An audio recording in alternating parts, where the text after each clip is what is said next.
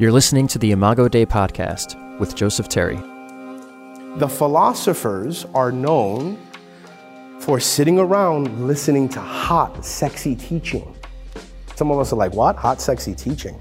Like very attractive, sexy teaching. This, got, this person got a new idea. Oh, let me hear about this. But they never put it into practice. You see that, by the way, in the book of Acts, chapter 17, when Paul the apostle was preaching to the philosophers in Athens, right? So we gotta not just hear it, we gotta do it. Discipline. Discipline. Wait, so, so watch this. Whoever looks intently into the perfect law that gives freedom and continues in it, not forgetting what they have heard, but doing it, they will be blessed in what they do. What a beautiful word, huh? What a beautiful scripture. My question is how does law and freedom work together? It's, it's, it's, um, it's a rhetorical question, so you don't have to answer it, uh, but I just want you to think about it. Because when I, when I used to think of law and words like discipline, um, it seemed to be the very opposite of freedom. when I want freedom, I want school to be over. The discipline of learning seems to be constraining me. I'm not free. I'm done. I got senioritis. How many of you heard that term before? You? Some of you like, I'm living that right now. like, I'm done with this job. I'm done with school. I'm done with my parents. I can't wait to move out of my house. Right? I'm done with these rules. In fact, rules are meant to be broken. I go, I go on a trip in spring break in college to escape the confines and the rules because I want to be free to do me. Right? So, how does rules or laws or discipline, how does that actually create freedom? I mean, James has the audacity to say the perfect law that gives freedom. That's like, how does that work? So, if you look with me, First of all, what this is an invitation to do is to help us to really examine our definition of freedom. Because if I think of freedom naturally, probably my natural instinct when it comes to freedom, if you ask me, Joe, what is freedom? I probably naturally will respond, doing whatever you want. Like the more you're able to do what you want to do, the freer you are. People talk about financial freedom right? I want to become financially independent so I don't have to deal with a boss or an organizational structure. I'm free, right? I'm free. But that's actually a very narrow, myopic, short sighted, fundamentally childlike, immature notion of freedom. When, when you're young, when I'm young, we typically think of freedom like that when we grow up and awareness of higher goods or values and lower values come into the foreground, we realize we can't live by that notion of freedom because if we were to do that, we would lose everything that we actually care about. So we say, well, I, I, need to kind of reorient this. So here's probably a helpful definition for you when it comes to the definition of the word freedom. The word freedom here is the ability to achieve a goal unhindered. So think about that the ability to achieve a goal unhindered, right? With very little to no obstacle. It's a broad definition of freedom, right? Because the word goal, if you think about that, that word goal could mean almost anything when it comes to a good or a value that we have, some sort of end that we have in mind, right? So that if I want a bag of chips, are there any chips over there, by the way? Thank you, Jesus. Oh, brother, don't be the messenger of the devil. Thank you, right? Just want to use this as an example, right? Let's say, let's say my, my wife is looking at me. She's like, you better not touch those. She's like, I'm about to, get, about to get a lecture when I go home. So, oh, man. But look, baby, it's only 100 calories. um, and look, reduce fat 40%. The devil, the devil's a liar. If I had a, if I had a sermon, bro, the, the devil's a liar. It would be like on the PowerPoint. That's how the devil comes to you. 40%, 40%, reduce fat, brother. The devil comes to you as an angel of light. He's like, this is good for me. No GMOs now. So um, a goal, let's say, you know, I have, the, I have the goal of me wanting a bag of chips, right? So I'm like, okay, I want a bag of chips. And there it is. Um, I can simply walk over there, get the bag of chips, open it, and, and, I, and I, I was free, right, to, to, to eat it. I was free. I'm free. The question, though, is is that a good freedom? That, that's key. Is that notice what I just did there? I gave value to the word freedom. Is it a good freedom or a bad freedom? Right? Very nice. Say that again, nice and loud. It depends. And what it depends on is a number of things. It depends on a number of things. It depends on the nature of the goal that I have in mind. And it depends on other things like my own internal health, my particular desire in the moment. So many things are operating when, when we think of freedom. And so when we think of whether or not freedom is good, we're trying to think of that in terms of the goal in particular. The goal in particular. So if I have the freedom to um, either do heroin or cocaine, because that goal, that value, that good, it seems to be so bad, most of us, if not all of us, would say, Joe, that's a bad freedom. Yeah, you may be free to do cocaine and heroin, and you have friends who can easily supply it to you, but you, you ought not to do that. That's not good for you. Right? It's actually very, very bad for you if you do that, right? So we already know intuitively that there are different kinds of freedoms. That's the key. There are different kinds of freedoms because they're different kinds of goals. Is that clear? So I may be free to drop out of school or not study for my exams, right? Drop out of classes and whatnot. And am I free to do that as a student? Sure. Is that a good freedom? Well, it depends, Joe. What is your goal? Well, my goal is to get a degree and to improve my life. Joe, why do you want to drop out of school and then drop out if that's your goal? Well, I'm just tired of all this work. Work is too hard. I just want to drop out. You may tell me, Joe, you're free to drop out. You can do that. No one's holding a gun to your head and saying you better not drop out. You're free.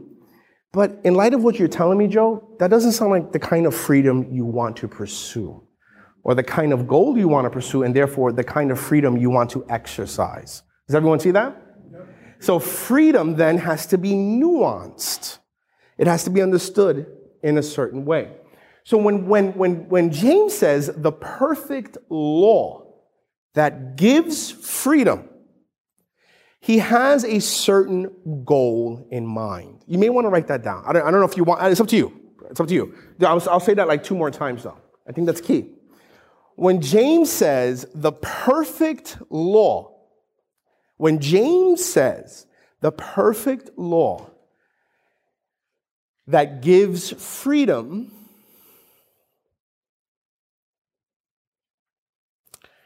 he has a particular goal in mind. He has a particular goal, a good, a value in mind. In mind, in mind. Did everyone say that? You want me to repeat it? Anybody want me to repeat that again? When James says, I already forgot what I said. When James, yeah, so the James says the perfect law gives freedom, he has a particular goal in mind, a particular goal in mind. Amen? So wait a minute. So I know some of the, the questions are already bubbling up. Some of you are like, but wait a minute. So what I want to do is just give us some quick examples. Let's say I have the Joe Terry has a goal in mind. My goal is to let's say I just I just want to drive in New York City. Right? But let's say I also do not like the traffic laws. I don't like the traffic laws. Stops. Thank you, Gary. Stops, stop signs, those, those blasted cameras, traffic light cameras. It's like, I got you. I was like, I was going 33, bro. Jesus died at 33. That's a good speed. Um, all of that. Let's say I just like, if I had the power, let's say you ask me, Joe, what, what do you think about traffic laws? I say, if I had the power, if I can just remove all the traffic laws by the snap of my finger and remove all the cops, I would love that because I'll be free to drive the way I want to. Very nice, Monique. she, she said, but I'll be dead. in other words, in fact, if driving with millions of people in a confined space like New York City, without the law, would make it impossible for us to drive. So the law doesn't take away our freedom, it actually creates the freedom to drive. When we're immature, when we're young and crazy and reckless, we see the law as a, as a thing that gets in the way of our freedom. Why? Because when we're young and immature, we are ego, self driven. I want to do me. When we grow up, we begin to have kids, we have responsibilities, we say, oh my goodness, the law is actually good because I have in mind a higher goal. Does everyone see that? Higher goal, lower. So I just gave you a small example of traffic and the law. But that logic actually is the same logic throughout virtually all of life. All of life.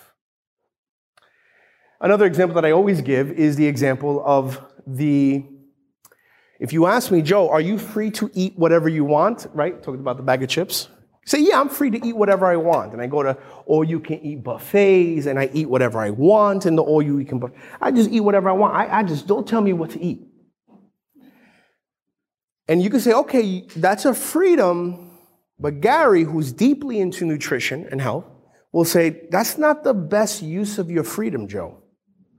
In fact, if you live like that, what you're doing, Joe, is you're ignoring, listen to the language, you're ignoring the laws of your biology, your physiology, and your anatomy. There is a structure to your biological being that if you continue to transgress those laws, you are going to die. So, Joe, if you, so Gary, Gary and I haven't come, Joe, Gary's gonna say, Joe, if you wanna actually live a, a full life, where you're not obese, you're free to run, you're feeling great, the days are brighter, I'm not struggling with depression. All these things, if you want to live a fuller life, if you want to have a higher goal that you want to achieve, which I know you do, that's what Gary would say to me, because every human wants to be happy. Gary will then say, You need to forsake, listen to the language, you need to forsake the lower goods of immediate pleasure and gratification. Gary will say, Joe, you must become disciplined. Key word. You must embrace the law. Law, all of a sudden now, and discipline don't become dirty words, they become salvific words, words of salvation. It's like, oh my goodness, it's not that, it's not this thinking, I do I have to keep the law? It's, oh, I get to keep the law. Does everyone see that shift in thinking? Because now I'm looking at the law, I'm looking at discipline as, a, as the, the path towards achieving the higher good. This is why the best athletes are those who've internalized the laws the best. The best martial artists and fighters, MMA, mixed martial arts, American boxing, are not the ones who are free to swing as they want in the arena. When you see people free in that sense, right, that's an indication that they're actually untrained, not disciplined, and actually have no control. The one who's disciplined, and you guys get the idea. We, we can kind of be. So take a look with me here. And then we're going to break into a group for, for a few minutes. So you saw here the definition of freedom, the ability to achieve a goal unhindered, goods. There are higher goods. Now we see this. There are higher goods and what? Lower goods or higher values and low. And I wrote there in the bottom that goods can be tangible or intangible. That means they can be visible or invisible. Right? Right? Or long term versus short term. Long term versus short term. And if you turn the page with me, there are two kinds of freedoms. There are two kinds of freedoms that, that we can discern here. There is what is called arbitrary freedom. Repeat with me arbitrary, freedom. And then there is, repeat with me, purposeful, freedom. Arbitrary freedom, that word arbitrary means random. Purposeful means goal oriented. Arbitrary means random. Purposeful means higher goal oriented. Now, when James, when James, the half brother of Jesus, says, the perfect law that gives us freedom, what he has in mind is purposeful freedom. What he has in mind is purposeful freedom. Isn't that good? Hold on. He has in mind purposeful freedom. When James says the perfect law that gives you freedom, James has in mind purposeful freedom, which is a higher freedom because James has a goal in mind. And guess what the goal is? To love God and to love each other. That's the goal to love God and to love each other. Isn't that the highest commandment in Scripture? Doesn't Je- does when people ask, what is, right? You have the religious, you have the Jewish lawyers, that means the theologians of the Torah, they press Jesus. Jesus, what is the, what is the greatest law? What is the greatest commandment in the Torah? And Jesus says, Oh, that's easy. It's to love the Lord your God with all of your mind, your heart, your soul, your strength and to love your neighbor as yourself. One is coming from the book of Deuteronomy. That's the first law, to love the Lord your God with all your heart, mind, soul, strength. And the second, where he says to love your neighbor as yourself, that's also coming from the Torah in the book of Leviticus. And Jesus says that those two right there sum up. They recapitulate, they sum up the entire what? Torah, the law. The law. And so James has this in his mind. He says, Oh, I got, we, James is pretty much saying this.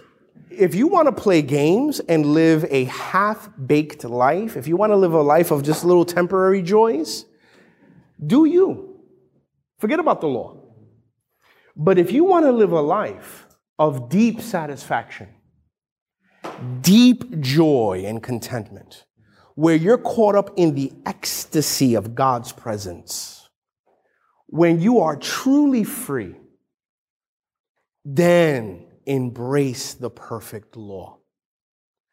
It's like if I go to the gym, I always give this example, and I look around and I'm like, oh my gosh, look at all these tight bodies and strength. I want six pack abs like that and pecs like that.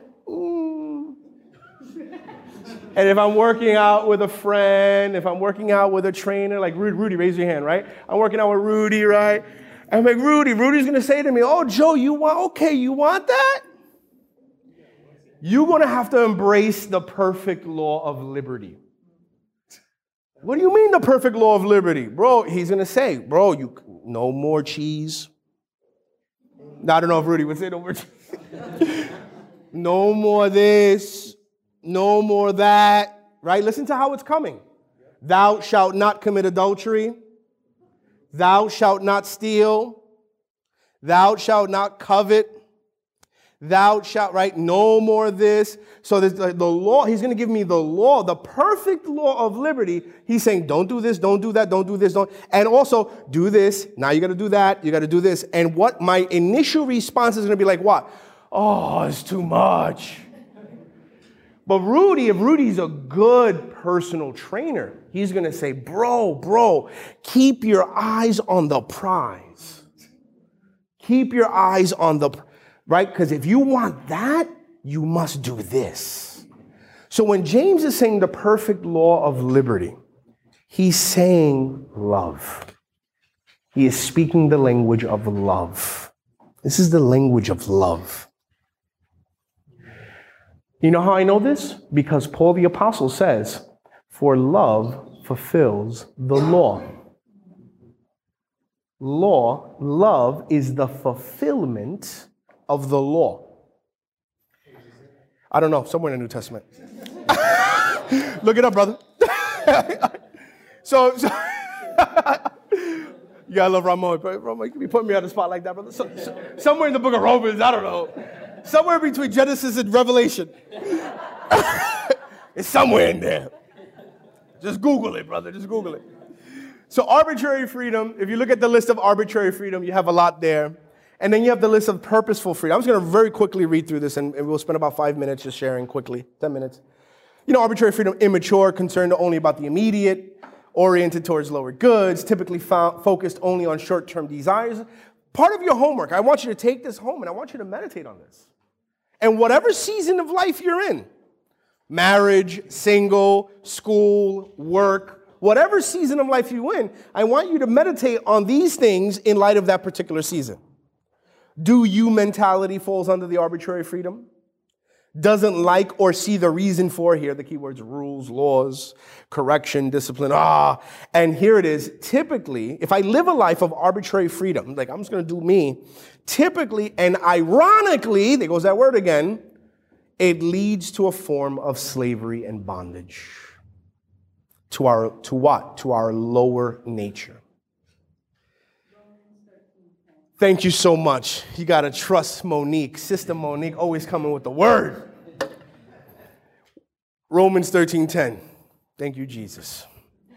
Purposeful freedom, mature, concerned about character development and excellence, oriented towards higher goods, typically focused on long term goals, obedient to a higher nature. The do you mentality is seen actually as dangerous and reckless, embraces uh, reason and law and rules and correction and discipline. And this typically leads, here it is, to genuine freedom, to pursue excellence and goods that genuinely satisfy. Now, of course, there's a bad way of reading this where you, you say to yourself, okay, I can't do no arbitrary freedom, only purposeful freedom. That will kill you, right? So there is a balance. But the balance is not, let me do a little bit of the, let me do half purposeful freedom and then half arbitrary. That's not the balance.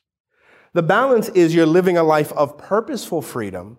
And if you're doing that well, listen, then you also know how to relax and allow for times of seasonal arbitrary freedom. So let me give you a quick visual. For those of you who are musicians, if you play string instruments, right, you know that if you tighten the string too tight and you pluck it, it's going to snap. But if the string is too laxed, the note won't be hit. So the balance is a right tightness so the tune comes through, the pitch is clear. And in that, the melody can be played. Okay? So this, this, is, the, this is what J- James is like. When James, and you read the entire book of James, it's hardcore. It's like discipline your tongue, da da da. And the temptation is to walk away from James is like, nah, I got to Paul because I just I, I, I need grace. This is too much. But what James is actually giving us is something that coincides with grace. It coincides. In fact, if grace is working in your life and in my life, it will reveal itself through a life of discipline. You know how I know when grace is really working in your life? When I see your prayer life on fire. You're fasting, you're journaling, you're giving to the poor, you're helping the marginalized, you're disciplined with your body, with your finances that's when I'm like, oh, grace, grace, grace. This is what grace looks like. You're living a life of love. And love fulfills what? The law. Love fulfills the law, the perfect law of liberty that leads to freedom.